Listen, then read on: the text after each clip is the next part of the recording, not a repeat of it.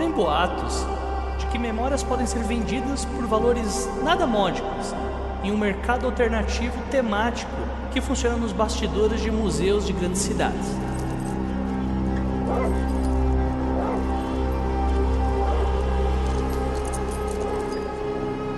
Os clientes seriam pessoas ricas e influentes que só tomariam conhecimento desse mercado convidadas por pessoas de confiança.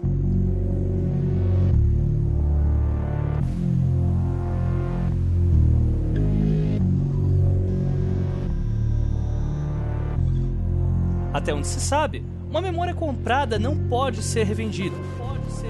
E ninguém conhece ao certo o procedimento utilizado para realizar as transferências.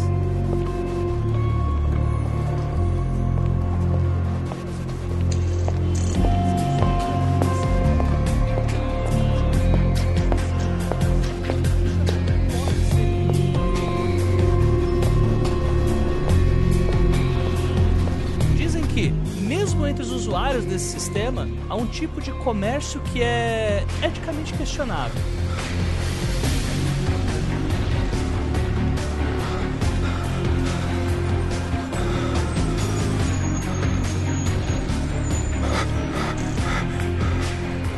A compra de memórias para a satisfação do desejo de vivenciar experiências pouco ortodoxas, como assassinato e estupro.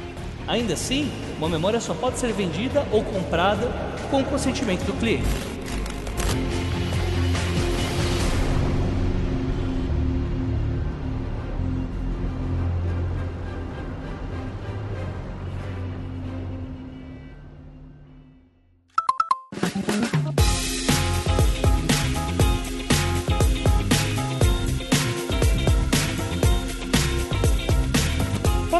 Pessoal, aqui é o AJ e antes de começarmos, eu gostaria de informá-los de que este episódio do podcast Desafio X Máquina faz parte da campanha O Podcast é Delas 2018, campanha idealizada pela Domênica Mendes, lá do Perdidos na Estante, e pelo Rodrigo Basso, lá do Covil Geek. E essa campanha visa agora no mês de março, mês da mulher, que todos os podcasts se unam, ou pelo menos uma grande parte dos podcasts se unam em pró da causa feminina na podosfera, trazermos mais mulheres para a podosfera. No ano passado, o 12 Trabalhos participou com um dos melhores episódios, na minha opinião, da última temporada, que foi o episódio sobre personagens femininos com a Camila Fernandes, a Gabriela Colissigno e a Ana Lúcia Merege. E esse ano nós estamos participando novamente, já que é o primeiro ano também que nós temos um podcast rosteado também por uma garota, né, que é a Janaína Bianchi, e também com várias outras participantes mulheres no 12 Trabalhos também. E como a equipe que gera aqui os podcasts é adepta de que mais mulheres possam aparecer para trazer uma pluralidade às ideias e um aumento de qualidade para a nossa podosfera querida, entramos aqui com a campanha e convidamos vocês a procurarem outros episódios através da hashtag O Podcast é Delas 2018. Através dessa tag, por exemplo, vocês podem encontrar produções como em especial a do Ponto G, que vem fazendo uma bateria de episódios sobre assédio, ou mesmo o Anticast, que esse mês está fazendo entrevista apenas com mulheres e principalmente não falando apenas sobre assuntos que culturalmente são dados como assuntos de mulher. E é impossível também, apesar de eu já ter citado, mas não ressaltar, esse ano eu comecei a trabalhar com a Janaína, né, com a Jana. Acho que é notória a evolução de conteúdo e a evolução de ideias que passa a existir através do simples debate, da simples conversa que eu e ela temos nos episódios, ou pela forma com que ela faz com que a produção de conteúdo do 12 Trabalhos cresça e agora, principalmente no X Machina, além da presença dela engrandecer muito aqui o podcast, todos os episódios que eu trago mulheres para trazer uma visão sobre um determinado assunto, o papo acaba cobrindo alguns pontos cegos que eu tenho com relação ao gênero oposto, né, ao sexo oposto. Nesse tipo de caso, pelo menos, eu imagino que seja impossível viver os dois lados da moeda. Então eu só tenho a agradecer a todas as pessoas que já participaram, as, as mulheres que já participaram, tanto do podcast Desafio X Máquina quanto do 12 Trabalhos, e principalmente agradecer a Janaína por, por acrescentar aqui com o conteúdo, por ser uma, uma colega, uma amiga, uma pessoa incrível e que está ajudando a passar esse conteúdo, a melhorar esse conteúdo que é passado para vocês.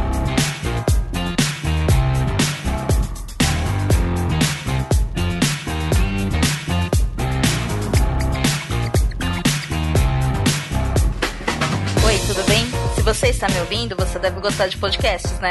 E se você ouve bastante podcasts, deixa eu te perguntar. Quantas mulheres apresentadoras você conhece? Quantas integrantes de equipes fixas? E você que é podcaster e já quis convidar uma mulher para gravar? Me conta, foi fácil arrumar uma convidada? Foram essas as perguntas que nos fizeram criar ano passado a campanha O Podcast é Delas. Percebemos que a participação de mulheres na mídia ainda é muito pequena e cabe a nós, ouvintes e podcasters, a mudar isso. Por isso convidamos alguns podcasts para lançar em março de 2017 episódios com a participação delas, independente do tema ou do formato do podcast. A ideia se espalhou e no final tínhamos mais de 50 programas participando da campanha. Esse ano vai acontecer a segunda edição e esse é o nosso convite para você.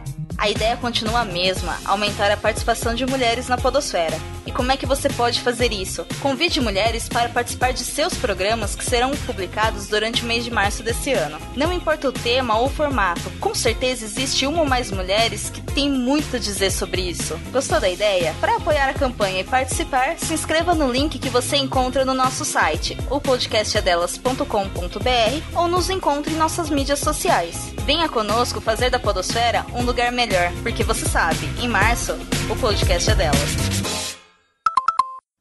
Fala pessoal, tudo bem?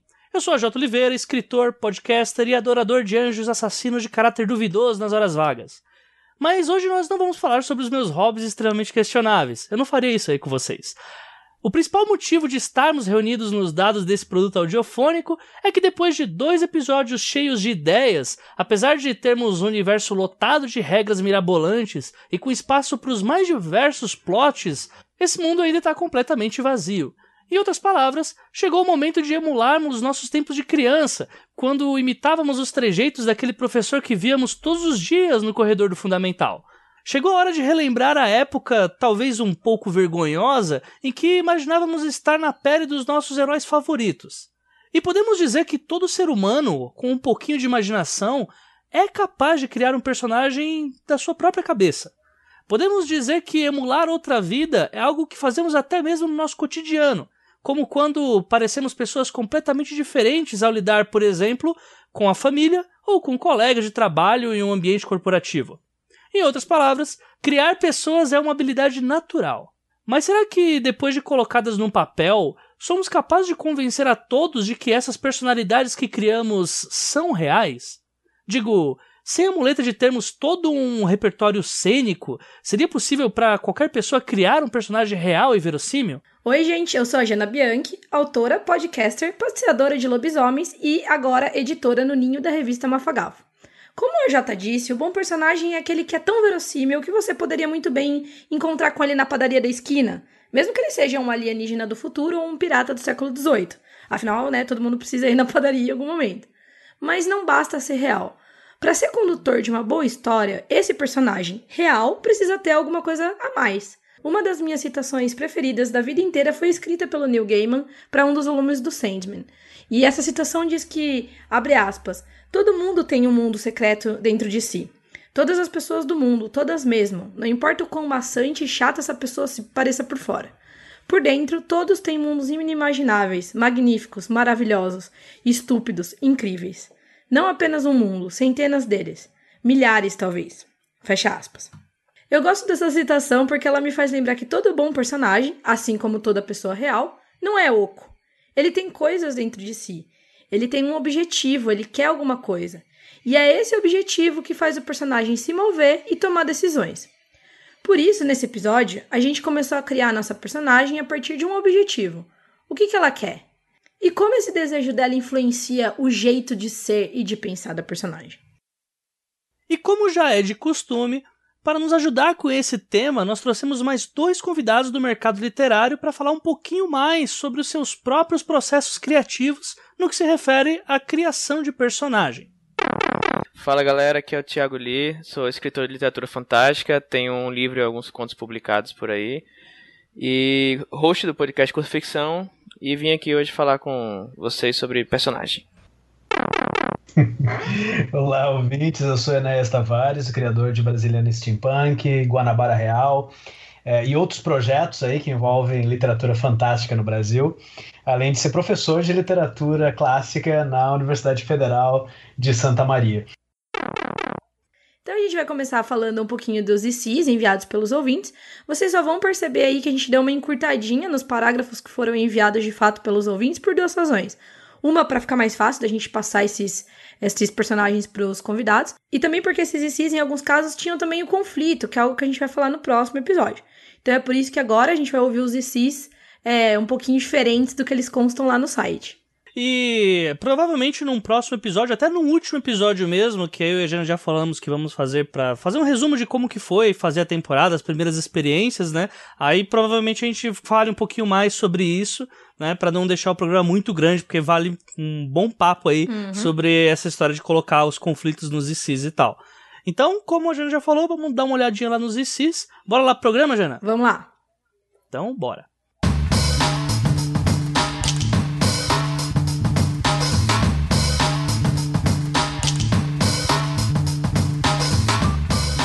Então, a primeira coisa aqui que a gente viu nos ICs é que alguns ICs vieram com algum direcionamento já de conflito, né? A gente sabe que personagem, criar personagem, criar conflito é muito relacionado, é muito. Tem, é, é, é, geralmente num processo normal, pelo menos na maioria das vezes, ele acontece junto, né? Você desenvolve o personagem e o conflito. Mas como a gente tá fazendo uma coisa progressiva, a ideia é focar em cada um dos aspectos aí da, da narrativa de um jeito separado a gente vai tentar dar uma resumida para que a gente, ao longo do episódio de hoje, desenvolva características do personagem sem entrar muito no conflito e que no próximo episódio o conflito seja desenvolvido, né? Então a gente vai tentar dar uma resumida e também pra gente não ler aqui o trecho como as pessoas mandaram. Mas se vocês entrarem lá no episódio 2 no feed, é, tem lá os, os ICs integrais nos comentários, né? Então vocês podem consultar lá. Então, o primeiro IC aqui que a gente achou interessante, que é do Beber, é, é, ele propôs uma protagonista que é uma anti-heroína a princípio, né? Porque ela quer acabar com os museus. Ela, te, ela é uma pessoa, segundo o Beber aqui, que tem vontade de colocar, de expor os museus, ou seja, ela gosta de ver o circo pegar fogo. E o que ele diz é que a princípio ela vai ser meio misteriosa, então ninguém vai saber justamente exatamente qual que é essa motivação dela. Mas essa o objetivo dela é fazer o que é melhor para a sociedade. Então, e na opinião dela, pelo que o Beber colocou aqui, é acabar os museus serem extintos, né? O segundo IC escolhido é o do Giancarlo Marx. A proposta dele é um protagonista viciado em comprar e vender memórias e que ele até propõe aqui é, realmente um, um, clichê do viciado mesmo. Ele até coloca que seria interessante colocar características físicas, como pupilas dilatadas, esse tipo de coisa. E um ponto, o ponto importante dele é que ele é tão viciado em comprar e vender memórias que ele já não sabe mais quais são as memórias originais dele. Bom, e o terceiro, esse aqui, é, esse na verdade foi o que o quem mandou foi o Rodrigo, que não colocou o sobrenome. É, e ele foi o que foi mais certeiro no sentido de dar características dos personagens para que a gente desenvolva no episódio. É, o que ele diz é que ele propõe que a protagonista seja uma psicóloga de celebridades, que tem, ao mesmo tempo, um passado misterioso, mas também tem uma fama de estar envolvida com a mídia e tal. Ele deu até um nome para ela, Salma, é, Salma Farah, acho que é assim.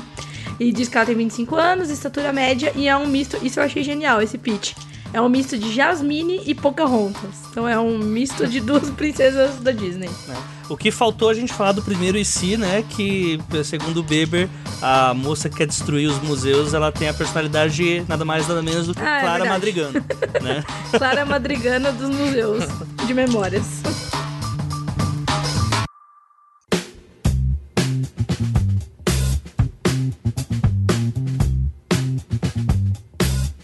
Eu, escolho a opção do Beber é, por uma série de razões. A primeira delas é que eu acho que a gente consegue desenvolver melhor a personagem. Né? Ela tem uma motivação pessoal, certamente. Eu acho que uhum. essa, essa qual é a motivação pessoal é uma coisa que pode render aí uma boa história, um bom background, como também uma, uma, uma preocupação ideológica. Né? Existe alguma coisa no museu, nesses espaços aí de comércio das memórias, que afeta essa personagem a ponto de fazê-la é, desejar expor ou trazer a público né, o que, que significa esse espaço. E além de ser uma proposta que valoriza a personagem, valoriza também o mundo. Porque, uhum. em contraste com as outras propostas, essa é a que mais assim, se concentrou no que são esses museus que tipo de estruturas né, esses lugares eles apresentam, que tipo de público eles recebem e qual é a relação entre essas memórias que são compradas, vendidas, emprestadas, roubadas, enfim, quer dizer, tem uma série de coisas aí que a gente começa a pensar a partir da proposta e é justamente por isso, por esse gatilho de ideias que eu escolho a, a proposta do Beber. É, e por que, é, você quer fazer um comparativo com os outros também, Enézer? Por que não escolheu os outros dois ICs? Eu, eu não escolhi as, outra, as outras propostas, apesar de elas serem bem interessantes, porque eu acho elas muito específicas. Elas se uhum. concentram em detalhes assim muito muito fechados e delimitados os personagens, o que talvez renderia um conto, por exemplo, ou conto muito uma novela curta. Mas eu acho que para uma obra mais longa, a primeira proposta é aquela que dá mais pano para manga. A, a, segunda proposta, que tem a ver com, a, com aquela, aquele personagem que, que já consumiu tantas memórias que ele já não sabe o que é memória dele e o que é memória implantada ou consumida, ela é muito boa. Mas eu não escolho ela porque eu acho que é um grande desafio você escrever um romance em que o personagem ele fica pulando de uma memória para outra. E há um grande risco da gente acabar se perdendo na confusão narrativa. O que muitas vezes é um, é um problema, especialmente em narrativas contemporâneas, que tem uma coisa meio pós-moderna. Enfim, eu até brinquei antes, né? Que a, a segunda proposta. Só me ajudem com o nome, quem é que mandou a segunda proposta? É o ah, Giancarlo Marx. Isso. Isso, eu até brinquei antes, né, que a proposta do Giancarlo daria um ótimo romance pós-moderno dadaísta, né, com esse personagem surfando e pulando de uma ideia para outra sem saber exatamente aonde se segurar. Eu adorei a proposta, mas por achar que isso vai resultar num um livro muito difícil de escrever e de ler, eu recuo e escolho a primeira, a do Bebe. É, eu, eu, fiquei muito tentado a escolher essa segunda aí, que é do, do viciado tal, que não lembra quais são as memórias originais. Tentar expandir isso para alguma coisa menos específica, fazer coisas bem mais bacanas. Assim, por exemplo, imagina que o cara ele tem cinco memórias de nascimento, ele lembra qual é a memória certa, sabe? Por exemplo, ou cinco memórias dos pais dele, mas ele não sabe quais são os pais corretos. Mas como o Enes falou, acho que pro escopo aqui do programa, eu acho que a gente ia passar horas e horas até chegar num, num, num ponto comum. Uhum. E eu acho que a primeira também é, é, tão boa quanto, e acho que ela encaixa um pouco melhor nessa proposta aqui. E aí por isso eu vou, vou escolher a primeira, que eu acho que já é uma ideia boa por si só, a gente colocar como um antagonista no, no, centro disso tudo. Essa proposta também ela já coloca os próprios museus no centro da proposta. Então entra um pouco no cerne do o que são esses museus, né? Para que eles servem? Por que essa vilã, digamos assim, quer destruir eles? Eu acho que ela encaixa um pouco mais na proposta do, do episódio. A última eu também achei bacana, mas acho que ela não tem a força que as outras duas têm. Eu fui também um pouco mais pra linha do viciado. Como deu pra ver nos últimos episódios, eu virei a louca do mercado aqui, né? Queria saber como era que o museu ia operar nesse sistema de compra e venda de memórias. Então, para mim, ter um personagem que era viciado, que vivia isso o tempo inteiro, acabava indo mais pra ideia que eu tava indo. Mas, como eu já fiquei também com a fama de facilmente influenciável, os argumentos do Enéas me desbancaram nesse episódio também. E eu super concordo e quero fazer também agora dessa moça aí que quer destruir os museus. E uma coisa que também facilita muito é o fato de que a gente saber que ela quer apenas destruir os museus dá um, um, leque bem grande da gente trabalhar com vários museus ou quais são os inúmeros casos que podem ter acontecido para dar esse gatilho dela querer destruir esses museus, causando uma dúvida, né? Se ela realmente quer destruir esses museus ou por algum senso de justiça deturpado ou não, ou se realmente é uma coisa mais anti-heróica, ela simplesmente tá indo pela vingança, ou enfim, inúmeras causas que estão bem abertas e que foi um, um dos pedidos que a gente fez pro pessoal no último episódio na hora de formar um personagem, né? Então, o meu preferido ever de todos os, os, preferido ever não, né? O meu preferido de todos os que a gente os que a gente recebeu não entrou nem no top 3. E aí do top 3 eu também gostei mais desse do Beber. É, justamente pela, pela possibilidade de, de trabalhar mais as motivações do personagem e também porque eu acho o Enéas, a hora que ele falou, ele me convenceu de primeira que realmente fazer uma história com uma pessoa que já quase não tem memórias na, é, originais e tal. É muito interessante, mas exigiria um baita de um, de um trabalho e de minucioso, assim, que, como lhe disse, não tá no escopo aqui desse, da proposta do programa.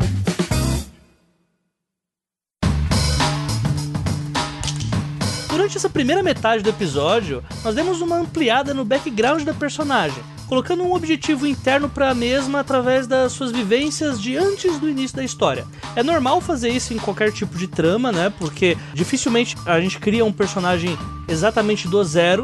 Então, ao invés da gente sortear ou simplesmente já ter na cabeça um personagem antes mesmo de saber qual é o plot, o mais interessante para a história e até dando aquele contexto de amarração, pensar em fatos que já tenham naquele mundo que ela vai viver para a gente ter características dela e conflitos que possam ressaltar na personalidade desse personagem.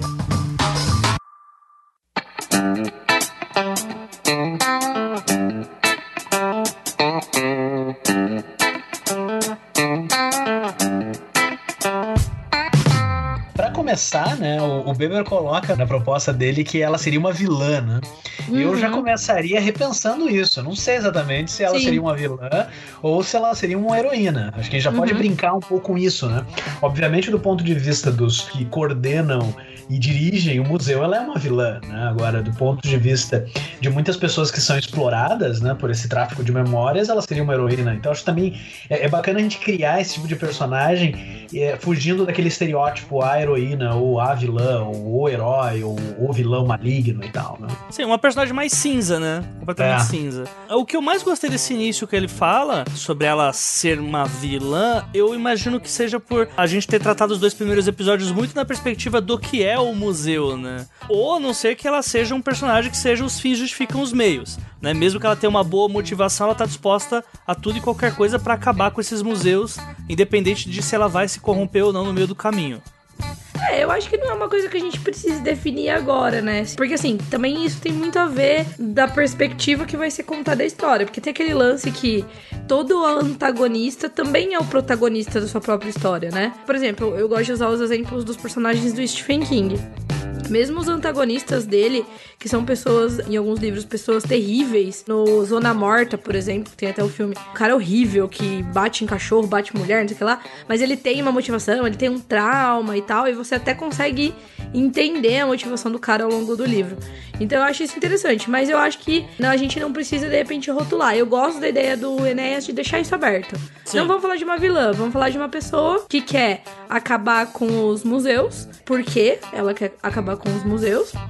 E também quais características ela tem que, de repente, ou a levam a querer acabar com os museus, né? Então, por exemplo, ela não é uma pessoa que tá ali vendo as coisas acontecerem e achando que tá tudo bem, ela quer tomar a responsabilidade nas mãos e lá e fazer alguma coisa, né? Ainda mais supondo que os sistemas de museu sejam uma coisa muito maior que o um indivíduo, né? Seja uma organização grande e tal podemos dizer que ela é, tipo, corajosa, enfim. Só a gente esqueceu de falar, né, Jota? Mas no final a gente vai ter aqui um resuminho de quem é essa personagem e a gente vai pedir novos ICs que coloquem essa personagem num conflito. Então a gente também direciona um pouco o nosso papo, né? Exato, exato.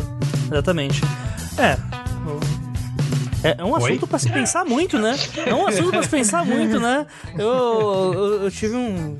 Deu uma travada aqui agora. É, percebemos, percebemos. Todo mundo filosofando. Eu, nossa, gente. É que, aí, Jana, o AJ, e Thiago, o AJ acabou de, de, se dar conta que uma importante lembrança foi roubada dele. É. e ele suspeita que o museu está envolvido. Meu Deus. Aí, ó. Cara, o, o pior é que isso seria uma coisa muito interessante mesmo, né?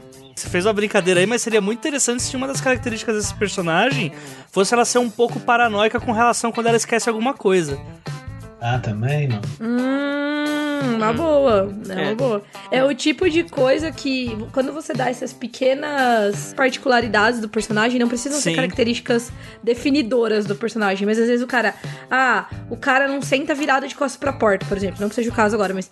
É, isso diz sobre o personagem é uma coisa pequena que você pode pontuar que não é assim. Quem é esse personagem? Ah, é o cara que não senta de costas pra porta, entendeu? Mas não é uma coisa definidora, mas é uma característica importante. Assim, achei legal. Acho, eu acho essa, essa ideia bem legal. Me lembra um pouco aquela cena do filme do Matrix, que ele vê o gatinho duas vezes e aí ele fala, ah, um déjà vu. E aí, aí explicam pra ele, não, isso é uma falha na Matrix. Aí você traz um pouco desse universo para o lugar comum. Talvez quando ela vai. Esquece o nome da pessoa, putz, qual é o nome dele? Esqueci. Aí, putz, será que roubaram a memória minha? Uhum. Traz, traz um pouco dessa, dessa mecânica pro, pro mundo comum, sabe? Sim, sim. É legal. Faça mais piadas comigo, Enes, por favor. Tá bom. Você viu que saiu foi uma boa. Parei, parei.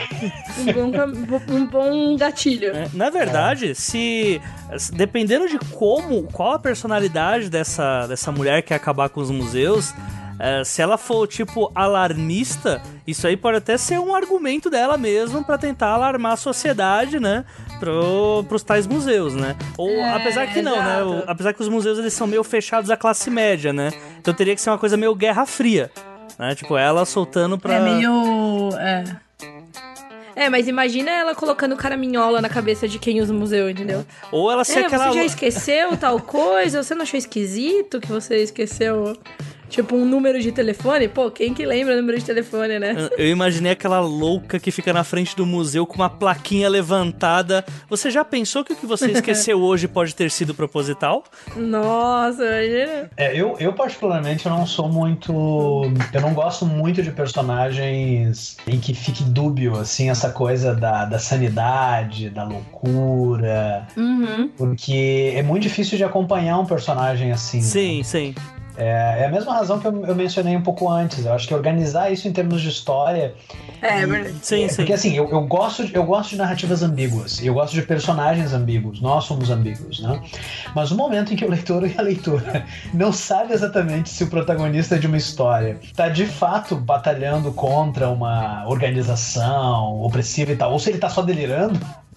É, sabe, tu, tu recua um pouco como leitor, né? Eu acho Sim, que é sim, difícil sim. de mergulhar na história junto com um personagem assim, né? sim. Ah, é, né? Mas quando eu disse, eu, falei meio brincando essa parte de ser a louca que faz esse negócio. Tipo, não, é- isso ser algo realmente pensado dela. Entendeu? Pra É, botar proposital, caraminholas na cabeça das pessoas que podem ser o público daquele museu. Entendeu? Tipo, com esses tipos Tá. de pequenos atos, vamos plantar aqui umas fake news ou não, pra fazer o pessoal começar a duvidar da utilidade desse banco de memórias aí que é esse museu, né? Mas no caso, que aí eu falei um pouco mais de atos, né? Tô pensando mais em qual tipo de ação que ela faria pra quebrar um pouco essa ética do museu e fazer com que as pessoas começassem a duvidar da utilidade disso. É, uma coisa que eu não gosto, mas que quando eu li a, a- o esse veio imediatamente na minha cabeça por causa da construção dos clichês que a gente é exposto o tempo todo, né? É que eu imaginei uma mulher meio tipo vilã de filme, assim, sabe? Toda bonitona e inescrupulosa e não sei o que, e eu não gosto muito desse clichê. Até falei isso no episódio do curta ficção sobre o Guanabara Real.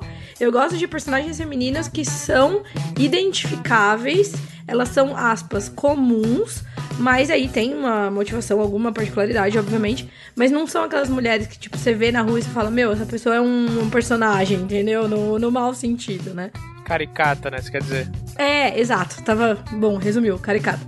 Uma coisa que eu acho que seria legal aqui, que não tá no IC proposto, mas que a gente pode, de repente, ter como ponto de partida pra definir algumas características dessa personagem é o que ela faz da vida. Porque imagino que afora tentar destruir essa organização, ela tem uma profissão, ela tem uma ocupação, certo? Sim. Uhum. E pra saber a existência disso, ela deve ser uma pessoa de classe média, né? Porque Isso. tá ali já ligando ao âmbito. É, ou uma pessoa com contatos específicos. Por exemplo, ela pode ser uma adolescente que é filha de um dos chefões desse negócio e ela não gosta do que o pai faz, por exemplo, entendeu? Aham. Ela não precisa nem ser uma usuária do. ou alguém que pudesse ser usuário, entendeu? Acho que a gente pode ir tentando ir por esse caminho. É, o, o, o clichêzão seria se ela fosse policial, detetive ou jornalista, né? Eu não sei se. Exato, é verdade. Sabe, o que você mais vê por aí é ter alguma conspiração, alguma coisa, sempre alguma dessas, porque normalmente a gente É verdade. tem contatos e informações privilegiadas, né? Mas acho que dá pra tentar chegar no mesmo ponto por outro caminho. Sim. É, o, o, é, o Bebe, ele, ele, ele fala aqui, né, alguma hora que é personagem perigosa e enigmática, né? O, o que é que vocês veem como sendo perigoso e enigmático? Carmen Sandiego. É, então, é. Isso, Só isso. mas é isso, mas é exatamente. Mas é esse, é esse clichê que eu acho que a gente pode quebrar, entendeu? Não, não necessariamente. Não que ele seja um clichê é, ofensivo ou nada. Eu só acho que ele é muito constante, entendeu? É, eu, eu acharia muito interessante se a gente conectasse a esse objetivo dela o fato dela trabalhar no museu. Porque às vezes a gente tem assim, esses Sim. personagens que são meio contra o sistema e eles Sim. têm uma postura anarquista rebelde, assim, fora, né? Eles estão. É, aquela brincadeira do AJ ali de estar tá na frente do negócio com o cartaz e tal, né? Mas eu acho muito interessante quando a gente cria esses personagens que talvez assim, a revolta deles é, nasceu não a partir da, do distanciamento que esse personagem tem de um determinado sistema opressivo, mas pelo fato desses personagens estarem inseridos nesse sistema. Sim, pra ele conhecer os podres, né? Isso, e o que, o que já nos ajuda a montar também um plano, já pensar num Claro que tá, a gente tá muito longe de um clímax e tal, uhum. mas, uhum. mas eu acho muito mais lógico a gente já pensar num personagem que tá dentro do sistema e que, portanto, conhece os pontos fortes e também os pontos fracos para resultar uhum. num clímax que seja coerente do que a gente pegar esse personagem que vai ter que criar todo um plano para se quer invadir o negócio. É, sim, eu também, eu também acho legal. Eu gosto desde o começo, desde o episódio passado de funcionários do museu. Eu acho que é um bom caminho. Sim.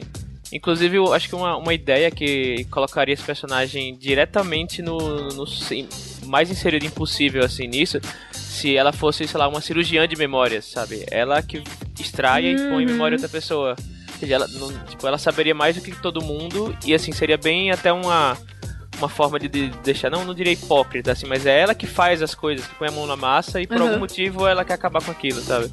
Uhum. Eu não lembro como é o, o a forma que a, a, memória é extraída tal, mas tipo, a pessoa que extrai a memória e põe bem. em outra pessoa, sabe? Eu usei o termo, tipo, cirurgiã de memórias por. enfim. Uhum. Uhum. Olha, vou jogar aqui que pra mim deveria ser a hacker de memórias que eu já ah, falei. Lá, vamos nós com o hacker. Lá. Fiquei... ah, vamos nós com o hacker. Eu fiquei muito. Eu acho que seria muito legal a hacker de memórias. Tá só jogando aqui. Que seria a ideia, a gente não definiu ali ainda como que é feita a transferência, mas no episódio passado a gente chegou a falar dessa ideia de ter, tipo, um hacker que entra numa programação, tipo, uma espécie de uma programação mental de cada pessoa, e aí apaga a parte ou retira do código ali, entendeu? Então eu acho que seria é, eu, um... eu, se eu posso, se eu posso me meter na tua ideia, Jana, eu gosto muito uhum. dela, mas eu acho que essa habilidade seria bacana não estar na protagonista tem dois problemas na criação de protagonistas, né? Um, fazer ele muito poderoso, quer dizer, ele tem a motivação, é, ele, tem plano, agora, ele tem a habilidade, ele tem as ferramentas, ele tem, ele tem tudo, né? Esse é um problema. E o outro problema é o protagonista solitário. Né, eu, eu, insisto muito assim, especialmente em 2018. Né, hoje a simples ideia de um projeto de qualquer natureza assinado por uma só pessoa é incoerente. Né? Os grandes projetos Sim, eles, são, eles são feitos por três, quatro, dez pessoas, enfim, né? Então eu, eu, eu, se fosse tu, se eu puder dar essa sugestão, guardar, porque eu, eu adoro a ideia de um hacker de memórias, adoro. Uhum. Eu acabei de assistir a terceira temporada do Mr. Robot e tô E tem muita coisa que eu tô pensando através de Mr. Robot depois da, da última semana. Mas eu acho que seria bacana de repente guardar isso para então ser um coadjuvante, sabe? Um coadjuvante Sim. que não é interesse Sim. romântico, que não é melhor amigo, que Sim. sabe, pra, pra já fugir daqueles estereótipos também que ninguém mais aguenta, né? Mas um, sabe, um, um, segundo personagem que tem habilidades, que tem importância na narrativa e que, de novo, já pensando no futuro clímax, tá? Parte desse plano ser feito em parceria com esse hacker ou com essa hacker e, e que o, o, acesso a essas memórias faça parte do plano. Ah, mas como é que eu entro na sala X? Só para dar um exemplo. Uhum. Ah, mas uhum. a gente não sabe. Mas calma aí, só um minutinho. Aí ele vai lá e hackeia a memória de alguém que tem acesso à sala X. Boa, boa, boa. Interessante. É interessante. É, isso, isso, é muito bacana do processo criativo porque não é linear, né? A gente faz uma coisinha aqui no primeiro Totalmente. ponto da Jana, que é o objetivo da personagem, mas ao mesmo tempo a gente já tá notando coisas que possivelmente vão aí impactar o futuro da história. Tem uma outra coisa também que, até complementando isso que você falou, Enes, para mim, eu acho que a história ela fica muito mais interessante se quem está de fora, quem está lendo, não faz ideia de como que é retirada essa memória. Acho que é mais um uhum. gatilho ainda para seguir a uhum. história. E dá uma sensação Sim. um pouquinho de o quão poderoso é o adversário, quão é impossível de derrotá-lo. E uma outra coisa, inclusive, Sim. eu entendo super essa ideia de é, tentar invadir esse local para destruir e tal.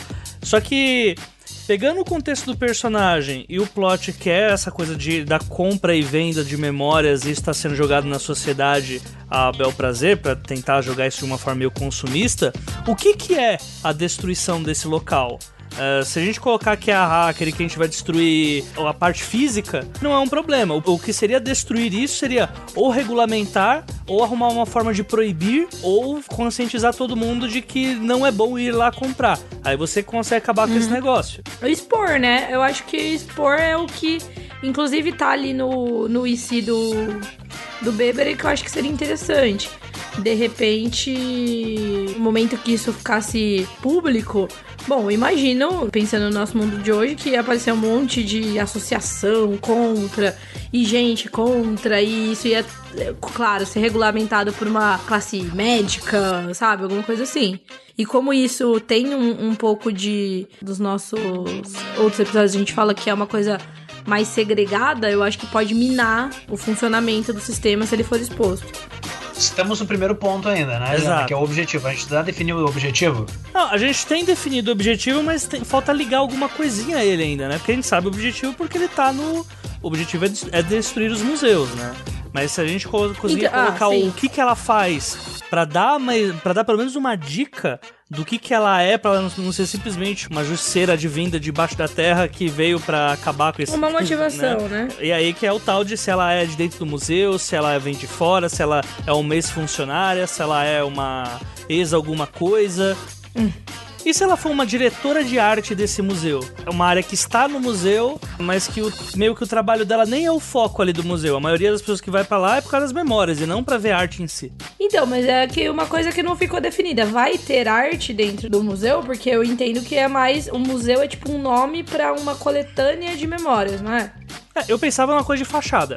Tipo, é um museu, mas para as pessoas que sabem o que é aquilo ali, não é um museu. Então, mas necessariamente todo mundo que trabalha dentro do museu sabe que também é um museu de memórias? Como assim? Eu acredito que sim. Eu acredito eu, sim. Eu também acho, é. Então, beleza, vamos só pontuar aqui. Existe o um museu, dentro do museu existe artes ou, ou, ou artefatos, enfim, né, dependendo do museu. Então, as pessoas visitam por alguma razão também só essa parte. E todo mundo que vai lá, mesmo quem usa ou quem trabalha lá, sabe que também existe o um comércio paralelo aí dentro. Exato a gente entra naquela minúcia de que o, o, tipo de museu é como se fosse o chamariz, né? Como se fosse... E ela trabalha numa parte que, do museu que não é relacionada à parte sci-fi aí do museu. Exato. Mas como ela trabalha lá, ela tem conhecimentos a mais do que. Sim. Do que acontece por ali. É isso? Acho que é um ponto. O que vocês acham? Tá. Eu concordo.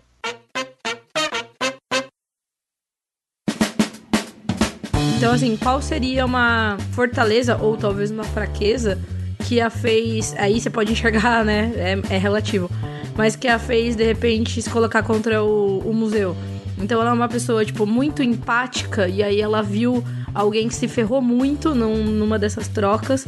E aí ela isso foi capaz de tocar ela a ponto dela estar com o sistema, entendeu? Isso poderia ser tanto uma fraqueza como uma fortaleza, né? No caso, uma fortaleza, mas para algum momento isso pode ser um, um ponto fraco dela na história eu gosto da premissa quando essa parte fica um pouco em mistério. Acho que a proposta que o Beber tá. tinha colocado, aí não é obrigado a seguir, né? Mas a proposta que ele tinha colocado remete a que isso seja meio que o twist da história. Né? A gente entendeu por tá. que ela tanto quer fazer isso. Mas eu não sei, a gente pode tentar também explorar uma coisa pessoal, sabe? Uma coisa mais hum. íntima dela, que tenha acontecido algo com ela e que a partir disso ela estabeleceu por meta: olha, eu, eu vou me infiltrar nesse lugar, eu vou acabar com esse negócio. E é um plano de 10 anos, é um plano de 15 anos, não é um plano de 15 meses. Ah, entendi, entendi, entendi. Porque, porque senão tem que ser uma coisa assim: ó, se ela trabalha lá é porque ela concorda com o que acontece. Tem que ser uma coisa muito entendi, forte. Que ela tenha colocado lá. É, aí é claro, aí tem, tem as coisas mais, mais, os tópicos assim, mais gerais, que é o trauma familiar, que daí sim, eu acho que a gente pode fugir disso, pode fugir da coisa de uh, um, parente, um parente enlouqueceu, perdeu as memórias, sabe? Pra gente, talvez a gente pode ir em direção sim. a uma outra coisa. Sabe o que, que seria bacana? Eu, eu, trabalho com steampunk, né, amigos? E uma, uma coisa que define uhum. o steampunk é, é, menos a criação do zero e muito mais a reciclagem. Né? O, a base do steampunk Sim. é reciclar ideias, é reciclar cenas, situações, personagens e por aí vai. Então, uma coisa que eu fiquei pensando agora: quem sabe a gente não volta um pouquinho e pega aquelas propostas, outras, as outras duas, três propostas que nós recebemos e de repente não tenta encontrar naquelas propostas o background da nossa protagonista.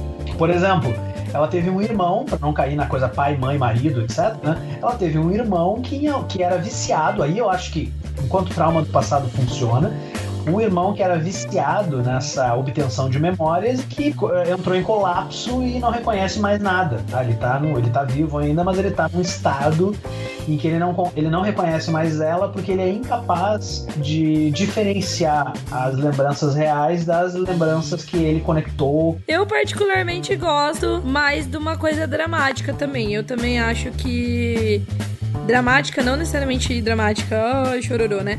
Mas eu acho que coisas fortes que motivam decisões tão drásticas mesmo, entendeu? É difícil não cair muito aqui na aspas uh, vingança, não que a pessoa não vingança, tipo, ah, vingança assassina, quero matar todo mundo, mas tipo, você vê é, vamos, fazer, vamos tentar fazer um paralelo aqui. A gente tá falando de uma pessoa que é viciada. É, se você tem uma, um, um, ente seu que você perdeu de alguma maneira, não precisa ser morte, né? Mas que o cara se. Né, nesse caso seria meio que a loucura. Ou você vai simplesmente ficar na sua e na sua casa chorando e ser contra, ou você vai virar um militante contra uma coisa, certo? Por exemplo, a gente vê direto aí, ah, pais de, de adolescentes ou de jovens que morrem por causa da violência ou até do acidente de carro, por exemplo, as pessoas viram militantes, né? Então, tipo, cria uma ONG pra uh, defender os outros jovens daquela mesma coisa. Eu acho que essa é uma motivação o suficiente, entendeu? Uma pessoa que teve alguém que se prejudicou por conta desse sistema, querendo acabar com esse sistema para que isso não se repita. Aham. Né? É. Eu gosto desse caminho. Ele, ele é um pouco clichê? É um pouco clichê. Mas ao mesmo tempo é uma motivação verossímil e forte, né? O que a gente pode fazer também é assim, ó. Eu não, eu nunca fico empacado assim num item específico. Se, eu, se a coisa não vem uhum. rápido, vamos em frente. Eu acho que a gente tem dois caminhos. Um caminho é usar uma das propostas iniciais, de repente um parente, um amigo e tal que acabou enlouquecendo né, por essa obtenção uh, obsessiva de memória, sem saber diferenciar uh, memórias alheias de memórias pessoais e vivenciadas. E essa opção uhum. do, do, que, que o Thiago mencionou. Né?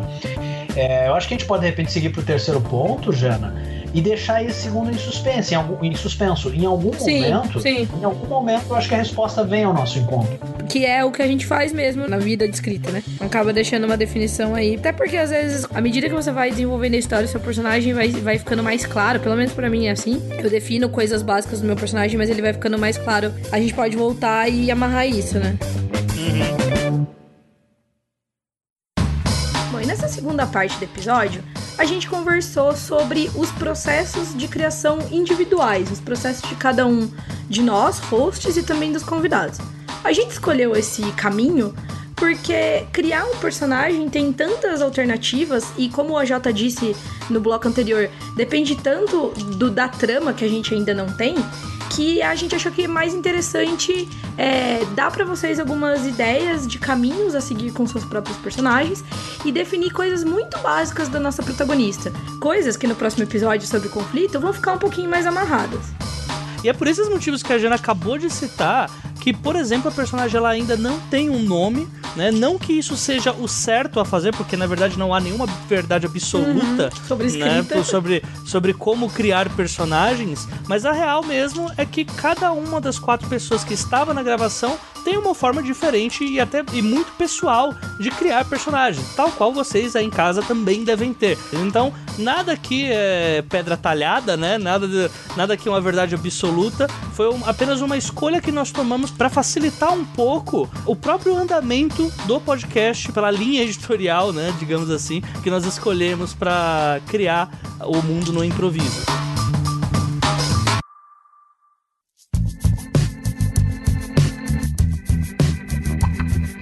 Parte física, como eu acho que não vai ser producente aqui, não sei se existe essa palavra, produtivo, a gente é, ficar aqui, ah, elencando características físicas, eu acho que a gente podia fazer um twistzinho aqui no programa e falar o seguinte: é, cada um de nós falar rapidinho como a gente costuma definir uh, as características físicas dos nossos personagens, assim, alternativas pra definir. Já vem na sua cabeça um personagem, você enxerga, você mistura pessoas que você conhece, você parte de uma característica muito importante e molda as outras ao redor. Como é que vocês trabalham isso, entendeu?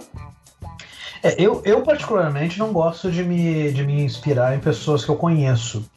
Uhum. E é, essa, é uma, essa é uma sugestão que eu aprendi lá na, na oficina de escrita criativa que eu fiz com o, com a CIS Brasil em 2009, que é aquela oficina a, a, a mais antiga do Brasil, aqui da PUC do Rio Grande do Sul. E o, e o Assis Brasil ele, ele desaconselhava usarmos pessoas que nós conhecemos e lugares que nós conhecemos. O que é uma sugestão estranha, né? Porque a gente tá meio acostumado com isso. Não, uhum. pessoas que você conhece, lugares que você conhece e tal. Mas olha, olha a explicação dele. Por que, que ele desaconselhava isso? Porque quando a gente conhece uma pessoa e a gente conhece um lugar, quando a gente descreve essa pessoa e descreve esse lugar, não necessariamente a descrição tá boa, porque a gente consegue preencher os espaços, mas o leitor Sim, não necessariamente. É uma boa. Ele aconselhava Legal. a criar espaços que não existem e a criar personagens que poderiam até partir de pessoas reais, né? Mas, mas de também assim, ó, saber aquele momento de separar o personagem de alguma referência real, justamente para na finalização do texto não deixar esses espaços em brancos que a gente preenche, mas o leitor não necessariamente. Uhum. E, é, legal, legal, interessante. Então, no isso. caso da nossa protagonista, eu já eu gostaria já de ir para uma coisa bem, bem distante, assim. A gente sempre faz um exercício meio de Victor Frankenstein, né? Que a gente pode até uhum, partir de o cabelo, o cabelo de uma pessoa, o olhar de outra, uhum. a postura de outra e tal, né? Para no final visualizar um ser totalmente inédito. Né? É justo, é justo. Uma coisa que eu li assim, sobre personagens, que eu acho legal no, na esfera física, que eu acho que pode ser uma, uma boa, é que a gente tá vendo muito, e eu acho isso muito legal, essa tendência de criar personagens que estão fora do padrão uh, homem branco, cis, hétero. Uh, e, e enfim, e, e, bonito, né? Tipo, que é o padrão. E sem sal, né? E sem sal, é, mas que é o padrão, né? Então, olhos azuis, cabelo lindo, tanquinho, né? No caso de um, de um homem, ou enfim. Eu acho que, tipo. Tem tanquinho aí, a Jota, hein, Thiago? Aqui não tem, cara. É, mais pra barril mesmo. Mas seria interessante um tanquinho pra essa nossa personagem só pra quebrar isso, só porque ela é uma mulher.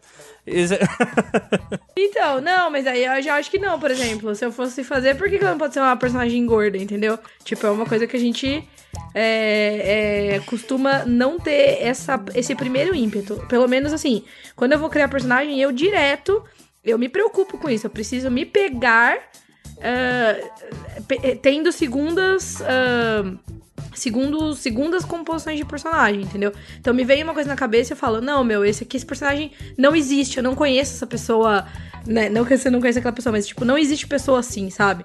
Então daí você vai trabalhando uh, pro personagem ser uhum. uma pessoa que eu acho legal, assim, verossímil.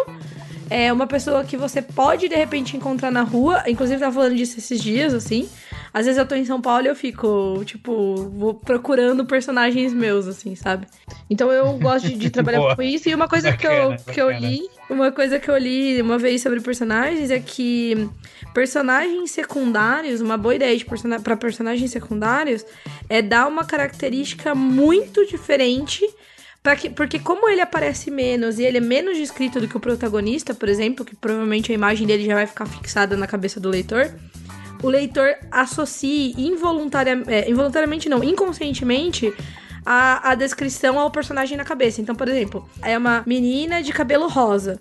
Então, tipo, quando ele vê o nome de novo, se for uma personagem muito é, sem nada muito notável, às vezes pode ser que role. Sabe quando você confunde personagem de livro? Você não tem certeza exatamente quem que é quem? Fica numa coisa meio, meio indefinida. Principalmente quando o personagem apareceu lá no começo do livro, depois é pro fim do livro, você já nem lembra mais quem que é esse personagem, né? De onde ele veio. Então, isso eu achei uma dica legal, assim. É, o protagonista não precisa ter uma, uma característica tão mais notável, assim, tão diferentona, mas é legal que os outros personagens tenham. Fica só aqui uma, uma das coisas que eu levo em consideração. Eu gostei desse modo de, de criar personagem, Jana. Gostei mesmo. Vou tentar adaptá-lo. Porque eu ultrapassei eu criando personagens, é legal, né? né? Tudo eu me baseio em cima do IC da história. Então, se eu vou ter uma trama Ah, que ela vai se passar num hospital, por exemplo, eu vou ter personagens com características muito mais de doentes, ou seja, independente as pessoas que vão chegar lá, em grande maioria vão ser magras, é muito mais pálidas do que o normal. Por exemplo, eu tenho uma, uma cena no meu romance lá no Watchpad, cena de bullying. O menino ia passar bullying de todo jeito. Então ele é mais pálido do que o normal. Ele é diferente das pessoas que estão ao redor dele. Estamos no Brasil, a maioria do pessoal é mais voltada pro tom moreno, né? Moreno, escuro, negro e tal. Bem, para esse cara sofrer bullying, eu preciso deixar ele não apenas branco, mas pálido. Então, como eu faço ele ser pálido? Ah, Vou deixar ele descendente de alemães. Então ele fica muito mais pálido agora. E ele vai ser zoado por isso. Vai ser um personagem que ele vai ter alguns problemas relacionados a isso por causa do IC. Os problemas que eu vou passar na trama, quando eu faço a escaleta, eu já imagino boa parte daqueles problemas e traço o perfil físico dos personagens. Mesma coisa de todos os outros. Se eu vou apresentar um secundário numa lanchonete, depende, essa lanchonete faz o quê? É uma lanchonete vegana? Se sim, esse personagem vai ser de um jeito. Se é um McDonald's da vida, ele já é mais, tipo, pele cheia de espinhas por causa da, da oleosidade do ambiente. E sempre é a parada que eu insisto aqui de ir amarrando a trama. Eu vou pela contramão do quem tá fazendo aqui no episódio. Eu costumo pensar no conflito primeiro.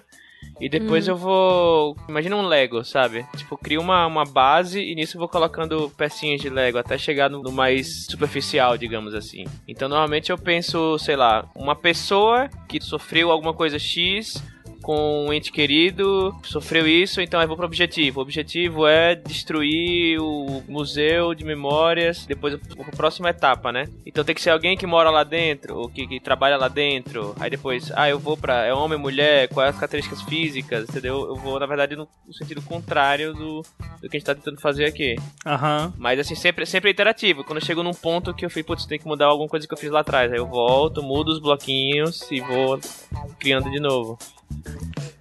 Bom, eu acho que a gente. Bom, uma das coisas que a gente. Não sei se a gente vai entrar muito a fundo agora também. É as outras esferas, né? Eu acho que meio que entram no- nisso que a gente já falou, a associação social e psicológica. E, e, por fim, o último tópico que eu tinha colocado aqui é o lance de agência, que tem um pouco a ver com a motivação que a gente Ah, falou, né? boa, Boa. Uhum. Então, o que que faz esse personagem agir ou não e como é melhor um personagem que age, na minha humilde opinião, né? Porque eu acho que é melhor quando o personagem ele toma as decisões mais do que ele é levado a tomar decisões, ou ele é forçado a tomar decisões, entendeu?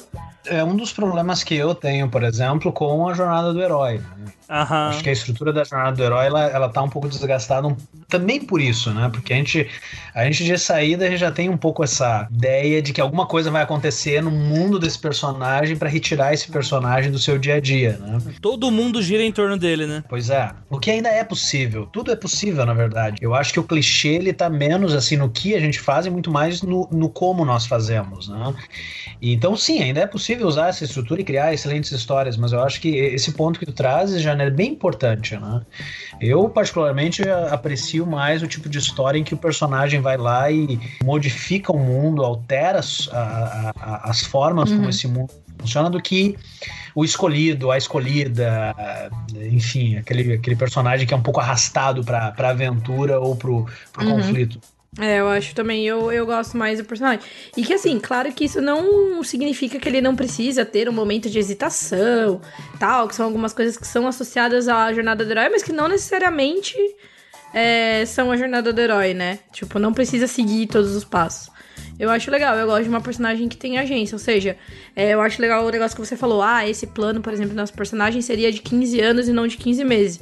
Então, pô, foi uma pessoa que se planejou e que tá vivendo a vida dela, né? 15 anos sendo um valor fictício, mas, mas para dar a dimensão de anos ali, vivendo a vida dela pra, pra um ideal, entendeu? Isso eu acho legal. Então eu já penso numa pessoa bem. numa personagem bem. É. Não sei nem. é, qual é a palavra? A pessoa que tá disposta a se sacrificar. Não. É. Sabe uma, uma pergunta que eu me faço, Jana? Até que eu adoraria escutar vocês a respeito disso. Até que ponto uma qualidade como o altruísmo ainda é uma qualidade possível para os nossos heróis contemporâneos, sabe? Porque Sim. os nossos heróis contemporâneos são muito cínicos, né? A gente pega o Guerra dos Tronos, uhum. por exemplo. Sim. O, quem, é, quem é. é. altruísta? Quem é altruísta em Guerra Sim. dos Tronos? Não existe, né? E, e, eu fico também pensando assim, até que ponto esse cinismo que a gente vê no, nos personagens do Martin, não sei se cinismo é exatamente a palavra, mas tudo bem. É, não é um pouco também a pedra de toque do, do momento que a gente está vivendo, né?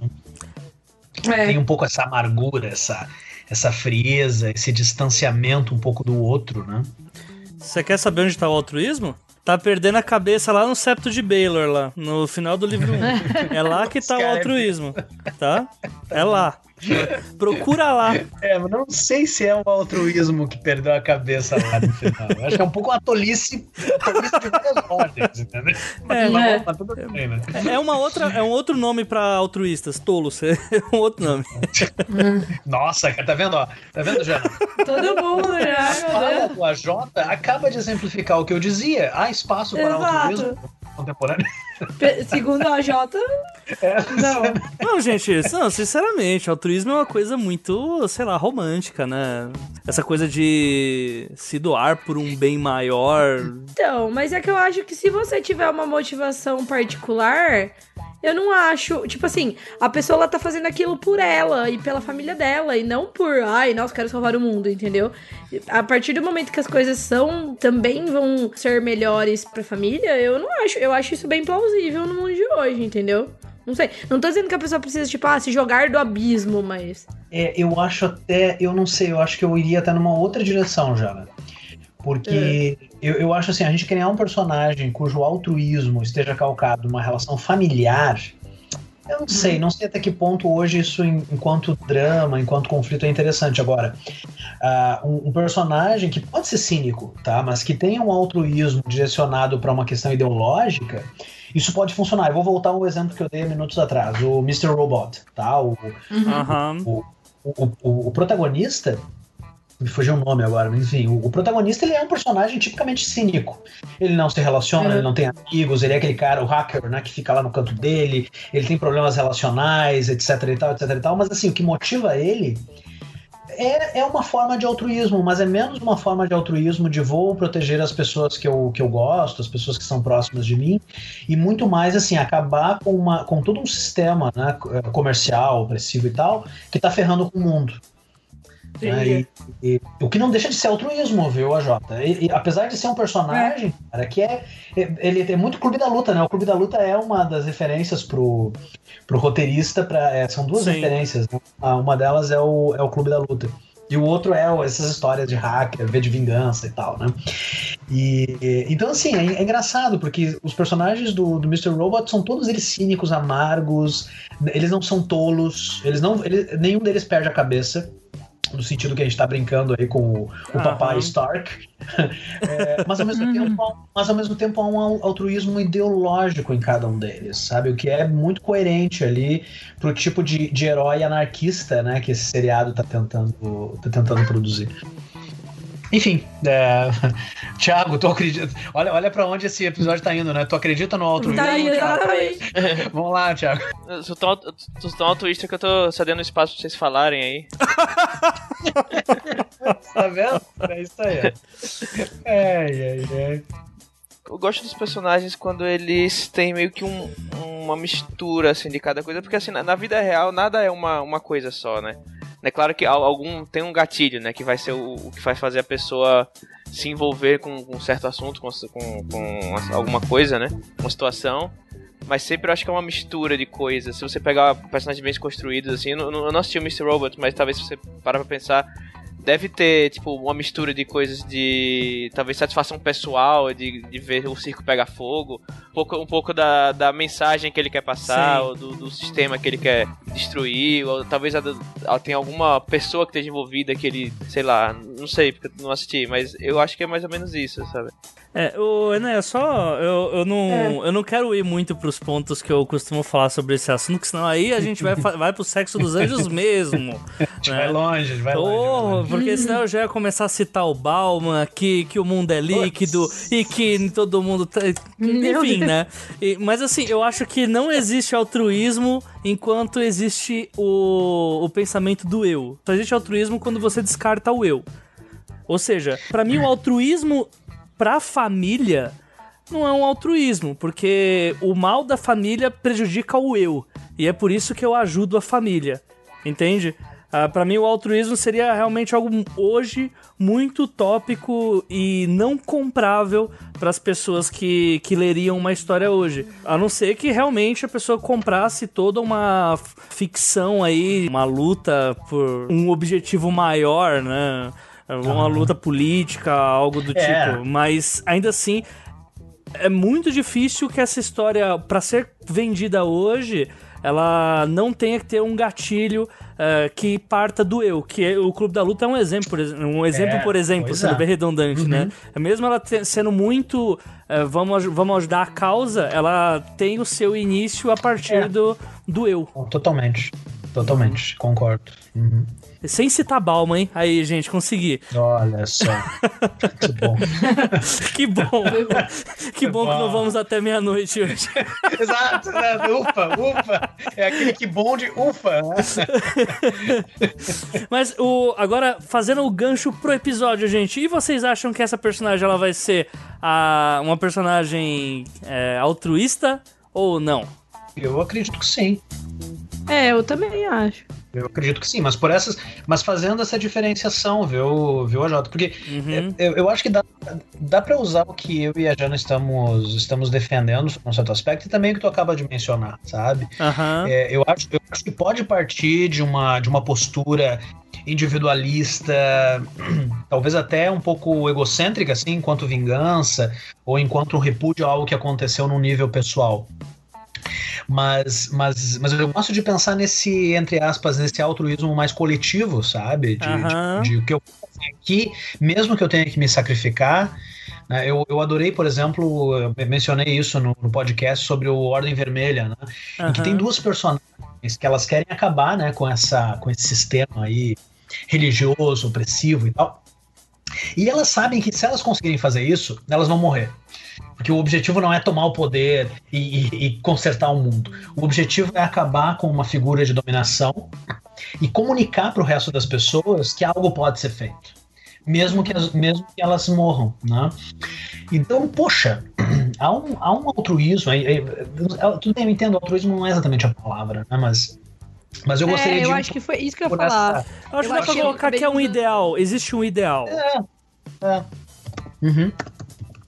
Sim. Certo, perfeito, perfeito. Então a gente tem uma personagem, a gente chegou aqui à conclusão que a gente não vai definir, é, não agora e talvez em nenhum momento nesse no programa, a gente vai descobrir junto a, a, como essa personagem é fisicamente, né? Mas a gente deu aqui umas, umas ideias aí de como a gente de como a gente costuma fazer isso.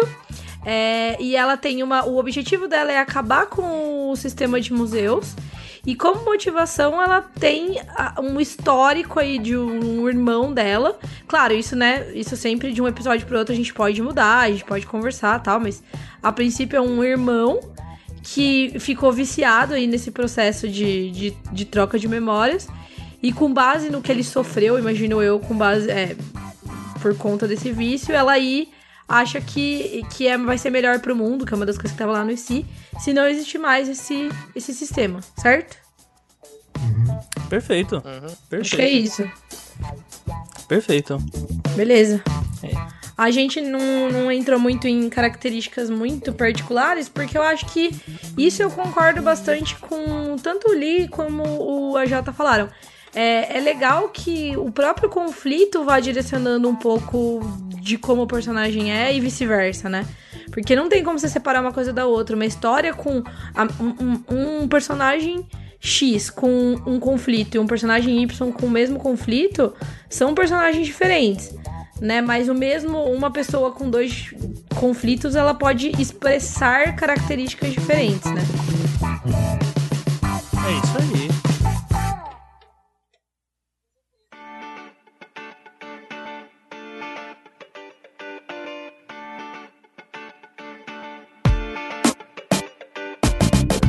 Então, começando novamente até o próximo avião passar. Gente, muito obrigado aí por terem aparecido, terem uh, ajudado aí com o programa com a forma com que vocês criam personagens nas histórias de vocês.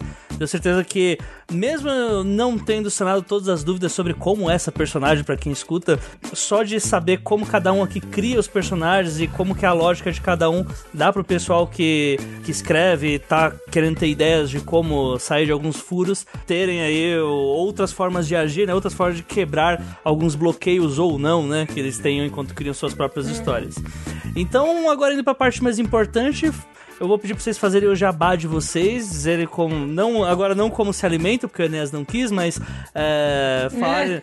falar sobre os projetos futuros, projetos de agora, projetos passados acho que não vai precisar falar, mas antes disso, também é, dizerem pra gente como foi a experiência de vocês é, participando aqui do episódio, é, talvez tendo um processo criativo completamente diferente do que a gente tem normalmente, exceto o Enes que já passa por isso aí nas palestras da vida aí dele, né? Enfim, Enes, começa por você, fala aí um pouquinho de o que você acha do programa e faz seu jabá depois. Olha, eu, eu adorei, adorei essa conversa contigo, a Jota, com a Jana, com o Thiago. Admiro muito o trabalho de vocês individualmente, o trabalho que vocês estão fazendo no Ex Machina, que é uma, uma forma muito preciosa, na minha opinião, de, de, de nós registrarmos né, esse processo criativo que nunca é linear, que nunca é, é simples, que nunca é calmo, né? Que às vezes vai funcionando um pouco como, como essas ideias que vão aparecendo, algumas encaixam no que a gente está procurando, outras vão encaixar mais à frente e por aí vai, né? É, eu admiro muito já o trabalho do AJ no 12 Trabalhos, que eu acho que é uma forma de refletir também sobre essas questões que envolvem a criatividade. Eu tenho um dos meus projetos que é o Bestiário Criativo, que é um projeto de extensão aqui da Federal de Santa Maria. É, e que é também a coluna no, no portal Cosmo Nerd, que é um, uma, uma coluna bimestral em que eu convido escritores para falar das suas, das suas experiências. Né? A Jana já participou, a Jota vai participar em breve. Já vou pegar o contato do Thiago aqui também. E, uhum. e com respeito aos projetos futuros, temos o Brasiliana Steampunk Volume 2, previsto aí para 2018. Então, só esperando aí a confirmação da data é, pela editora Leia.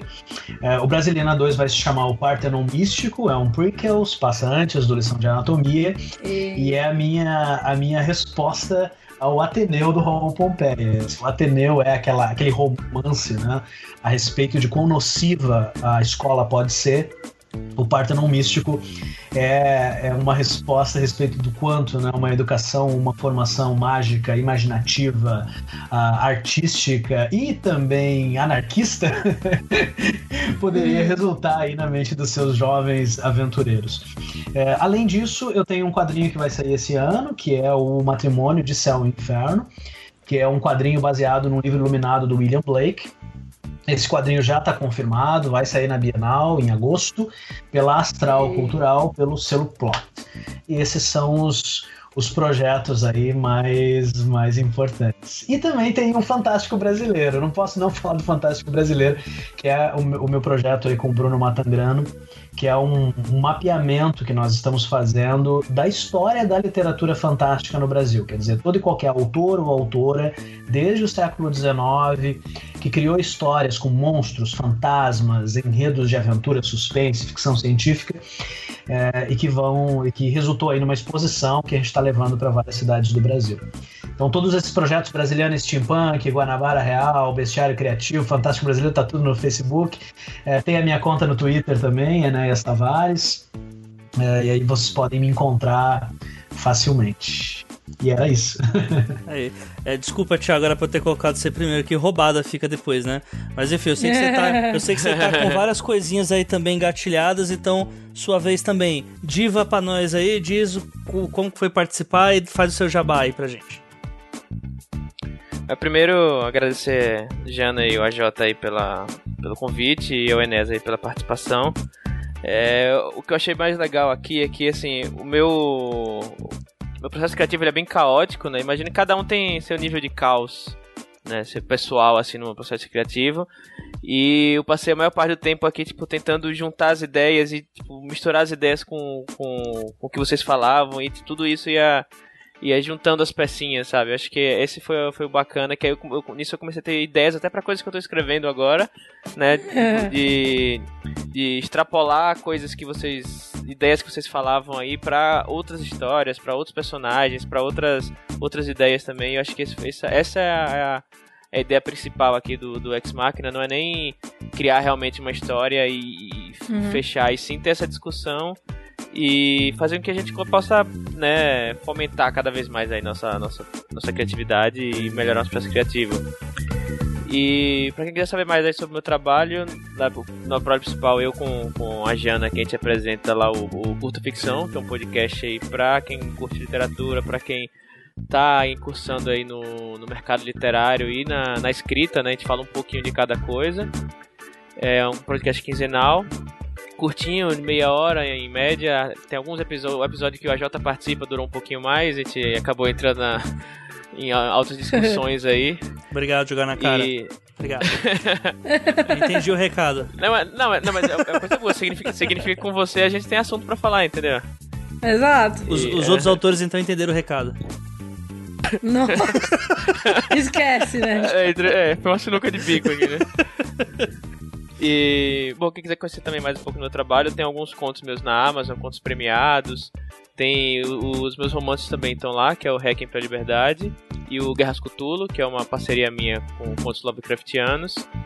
E tá para sair agora final do, do ano, agora 2018, o meu romance em parceria com a realizado pela prefeitura de, do, de São Paulo. Uau! Né, que vai ser vai, vai ser bancado pela, pela prefeitura, tá? Eu fui selecionado no edital. E ele é pré-intitulado O Homem Vazio, vai ser uma, um realismo fantástico passado aqui na, em São Paulo.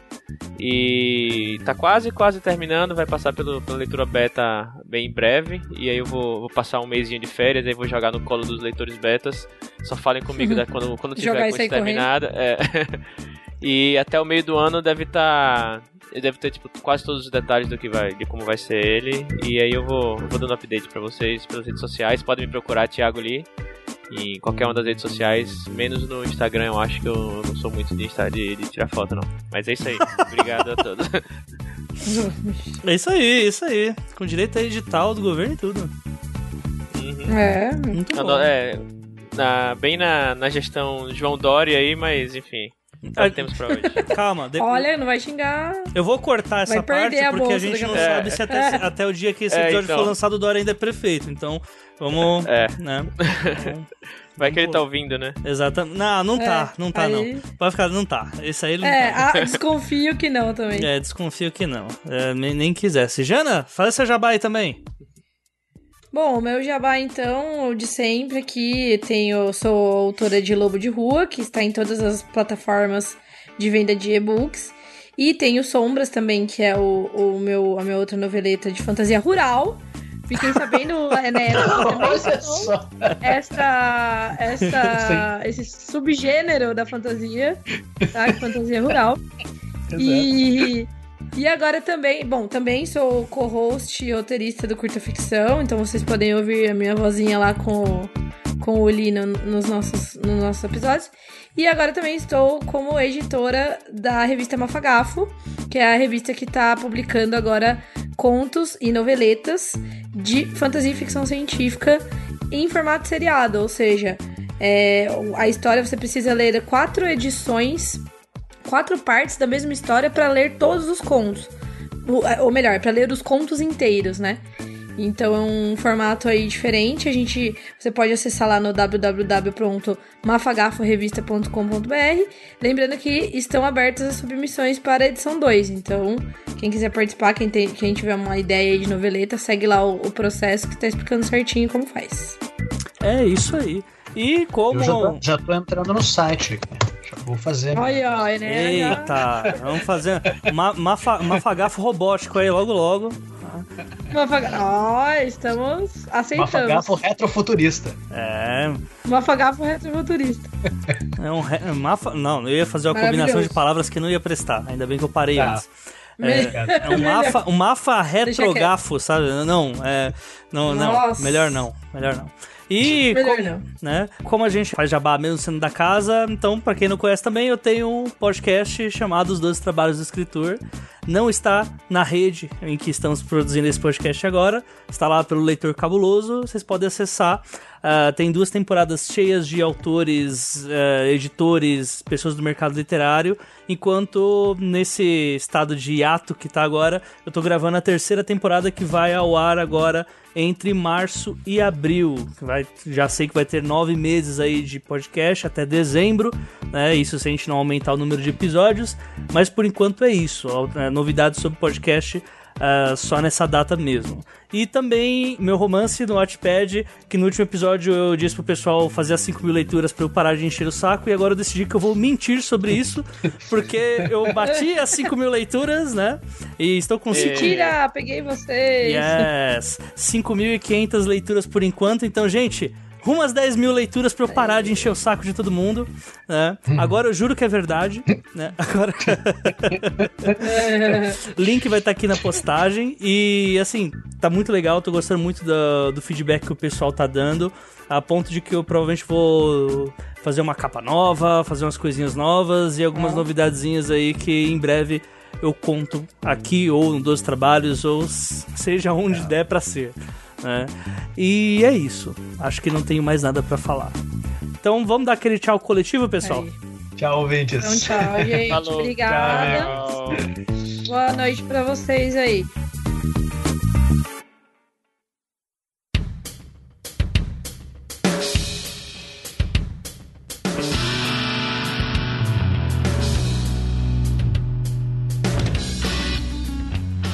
Enfim, como nós terminamos aqui mais um episódio agora falando sobre personagens, pode parecer ou não que a personagem foi muito ou pouco introduzida, mas a real é que todo esse papo que a gente colocou já gerou uma mudança visível no plot, a gente já começa a ver ali um conflito se formando por osmose, só pelos elementos que a gente colocou, e vocês podem ver isso de uma forma mais nítida agora pelo parágrafo que a Jana vai narrar pra vocês.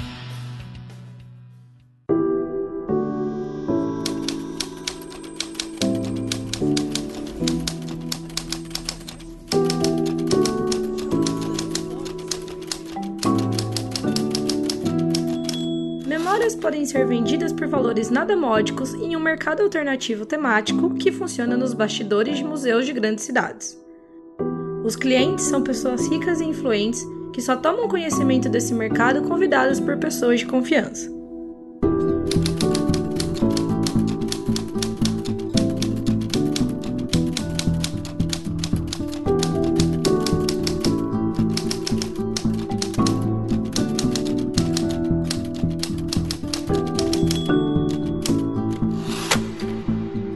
Uma memória comprada não pode ser revendida, e ninguém conhece ao certo o procedimento utilizado para realizar as transferências.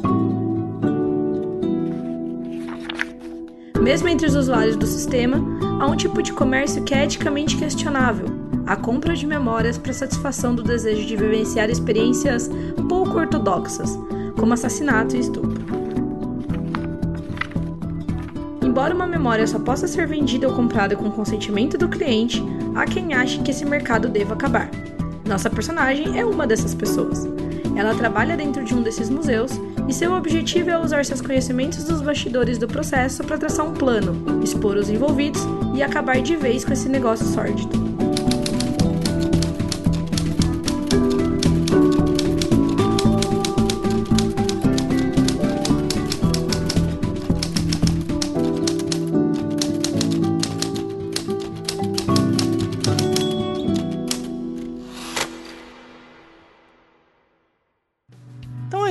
Tá ficando muito bom aí o parágrafo, né? A gente tá conseguindo ampliar bastante aí, já como, como eu já tinha dito, já dá pra ver aí um início de conflito, né? E pro próximo episódio, hoje nós vamos falar finalmente, né, sobre o, o tema tão pedido, né, através dos ICs, que que vai ser o conflito da história e o antagonista. E aí, por que, que o conflito é o antagonista no próximo? Porque a gente só tem o real conflito da história quando temos alguém, alguém que queira impedir esse conflito. Nós podemos ir desde o óbvio, né? Que é a... alguém que quer que esse museu cresça, é, os quer donos fazer... desse museu, de repente. Exato, quer uma sociedade, uma sociedade de consumo de memórias e tal, ou a gente pode ir para outros temas, uhum. como o, o, antagonista da história pode ser, por exemplo, uma doença que a personagem tenha, né? Sim. Como a gente vê aí em todas as histórias do John Green aí, que as pessoas morrem no fim, fica o spoiler. Eu acho que vale dizer isso, vale reforçar que o antagonista às vezes nem sempre é uma pessoa. O antagonista pode ser uma coisa, pode ser um algo, é um obstáculo, né? É alguma coisa que se opõe ao protagonista. E o antagonista, às vezes, ele nem sempre é uma pessoa má, hein? Vale, vale dizer isso. Às vezes o antagonista é só uma pessoa que se opõe para proteger mesmo o protagonista, pode ser, por exemplo. Então, por exemplo, o antagonista pode ser alguém que não quer que a nossa protagonista se envolva com um negócio tão grande, tão perigoso, entendeu? Então, acho que vale ter essas coisas em mente aí na hora de propor os ICs. Exatamente. Inclusive porque ah, até dando uma. colocando aí mais uma massa aí para esse argumento, para esse argumento aí que a Jana colocou, a, a gente ainda não sabe se a nossa protagonista ela é boa, uhum. má ou cinza. mesmo. Então a gente pode ter mil e uma oportunidades aqui, né? A gente pode ter um Walter White aqui, uhum. poder, da mesma forma que nós podemos ter um Harry Potter, da mesma forma que nós podemos ter um, um justiceiro um ou Exato, um Hannibal, por que não?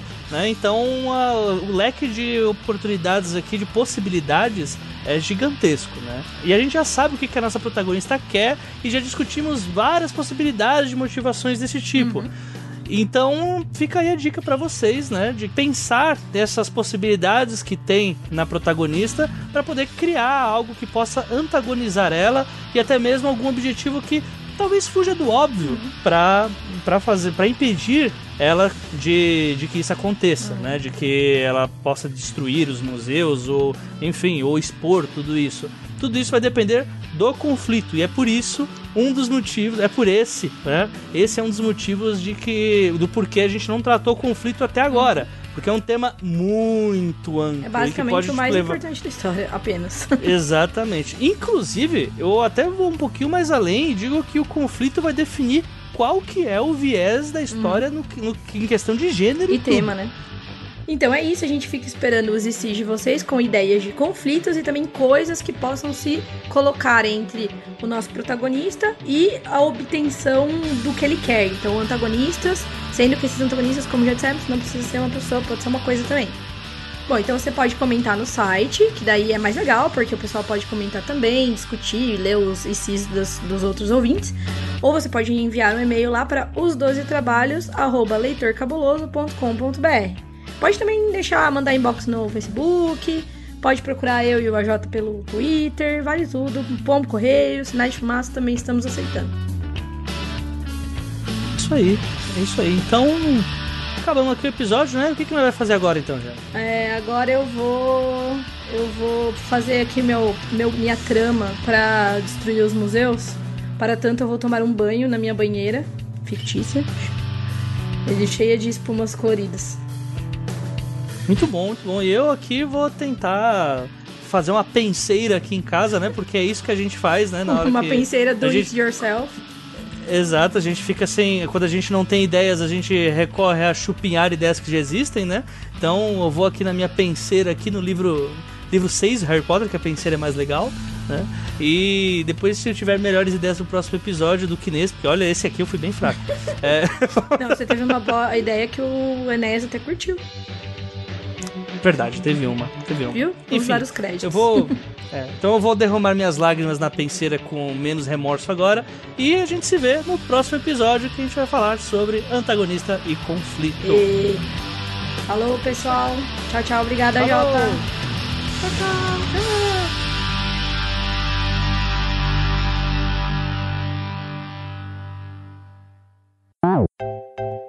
Tiago, você já cancelou o seu? Cancelei o meu o quê? Seu áudio? Rodaste. Ah, deixei aqui, rodando. Não, cancela aí, filho. Ah, beleza, beleza. Ah, pus de Não, novo. mas não fica triste não, cara. Você falou num tom assim choroso, não faça isso. A gente, não- A gente Ah, tá com ele. a Jana é muito Olha. bruta de vez em quando, aí dá nisso.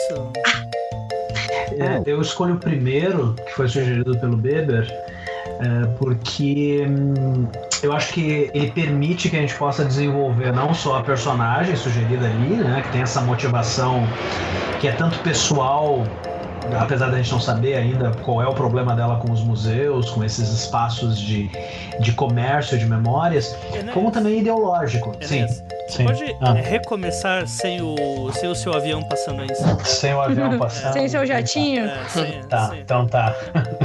tá bom. Eu vou mandar uma mensagem pra base aérea aqui pra suspender os jatinhos, que eu tô gravando podcast, poxa vida. Se sim, esse personagem vai ser de um jeito. Uhum. Se é um McDonald's Boa. da Vai se vida, um ele já é jeito. mais, tipo, pele cheia de espinhas por causa da, da oleosidade do ambiente. Aí, tipo, pra, e sempre é a parada que eu insisto aqui de ir amarrando a trama. É a minha trapaça. Entendi. Boa. Ah, não é uma trapaça, vai. É um Seu trapaceiro. seu trapaceirinho, trapaceirinho. Agora imagina o pessoal, quando, quando eu disse que trapacei, o pessoal deve ter imaginado que eu usava entorpecentes, né? Pra- Bastardo, eu sei que você Não, é um sei lá. É. Eu sei que tem gente que usa foto, né, de, de pra definir personagem. Que foto, abelha- ah, é, faz aquele tipo, ah, pega a foto de um ator, sabe, de para cada para ser cada personagem e tal. Que abre Eu- o eu livro de outro ator, de de outro autor pirar copia, mesmo. né? Como é que é, ah, Jota? A- Abre o livro aqui, Doutor Luizon. Ah, vou fazer igual. Vou fazer esse aqui. Genial. Como que ele como ele é? Não, né? pior, pior, cara, é tu pegar um livro de 100 anos atrás, que é Né? outra, é outra verdade, cara. Os caras abrem livros de cara domínio público e vão, pe- vão pegando personagem, nome, descrição física, jeito de falar. Tem que ser processado um cara Esses desse. caras que fazem isso Ah, não não, é. Não- Não sei quem é. Ah, Teve um tal de Shakespeare que até a peça copiou. Um lixo. Isso! Um lixo. Pilantrinha, pilantrinha, não. Esse, esse episódio tá maravilhoso, Os cara. extras disso vai ser uma maravilha. Uhum. Tá, e faltou o principal. Ela vai ter um cachorro ou não? Eu acho que sim, eu gosto de pets Ou, nas ou, ou dá pra trocar o irmão por o cachorro. Não, Na pô. verdade, o, o Nossa, cachorro que se perdeu eu- nas memórias aí. Eu postei isso no Twitter outro dia, que, gente, eu vendo filme de vingança. Ah, não, imagina, ninguém faria isso. Aí eu vi uma reportagem de cachorro envenenado, daí eu falei, é, eu faria isso. Eu seria uma. uma eu, eu procuraria assistiu- vingança, Já assistiu John perseguiria. Wick? Não, nem sei Não, que não se trata. assisti. John Wick, eu não, eu não assisti ainda, mas o pessoal diz que é uma espécie de. É um. Ah. É um o Rambo um dia de fúria e Marley e eu. Eu ia Nossa. perguntar, eu ia perguntar se era Rambo, Um Dia de Fúria, protagonizado por um cãozinho. É. Não, o cara. Pelo que É mais ou menos isso. o cara vira o Rambo porque matam o cachorro dele. E ele sai matando todo mundo. Olha só, cara. Ah, ele fica puto. Eu- Olha. olha, eu vi alguns takes e assim, puto eu fico quando bato meu dedinho na quina. Assim, ele tá mais. Ele tá bem mais. Ele tá bem mais. Ele tá, ele tá pistola. Meu Deus. Sim, muito pistola. e ó, ó o avião da Inês aí chegando de novo. Ó, mais um aí, mais um, pessoal. Podiam ser vai dar um todos. trabalho Meu Deus. Da, da esposa com o ex-marido, etc. É, o que eu acho que é uma boa história, mas eu acho que pro escopo do que a gente está planejando aqui, que tem a ver não apenas com um grupo de personagens, mas também de um mundo, tem um outro avião chegando. Poxa. Meu Deus do céu. Ai, cara, eu vou ter que conversar com ele. Tá, só um minuto. Olha aí, ó. Nossa, caramba, passa muito. De- de- depois as pessoas dizem que Santa Maria é uma cidade pequena, né?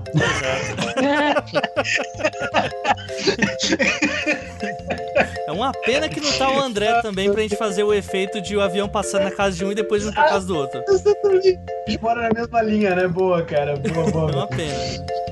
né? Então, pra finalizar, a gente. Eu queria que vocês fizessem o jabá de vocês para o avião do Enéas passar.